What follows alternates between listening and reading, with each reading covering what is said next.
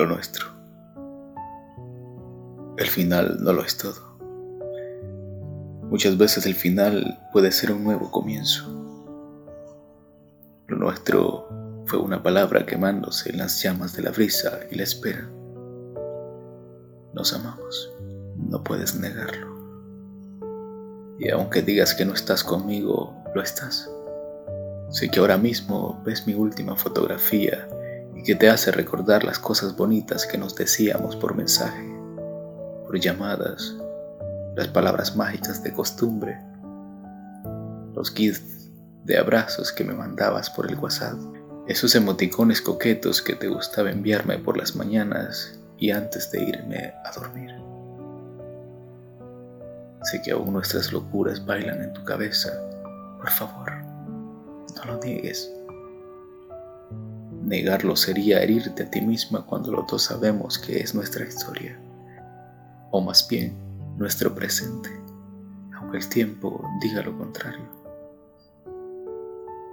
El primer beso que nos dimos, debo confesarte que todavía guardo el sabor de tu lápiz labial en los míos. Es que es imposible olvidar a alguien cuando aún tiene una parte de tu alma, un mar de tus abrazos, una carta sobre la mesa, el último mensaje en la bandeja de entrada de tu celular.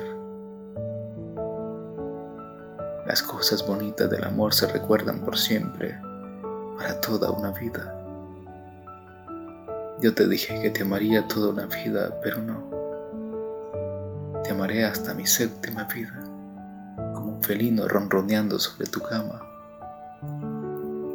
el viento libre que se estrella en la ventana de tu casa, y como esas mariposas que se detienen a ver el futuro en el pétalo de una flor.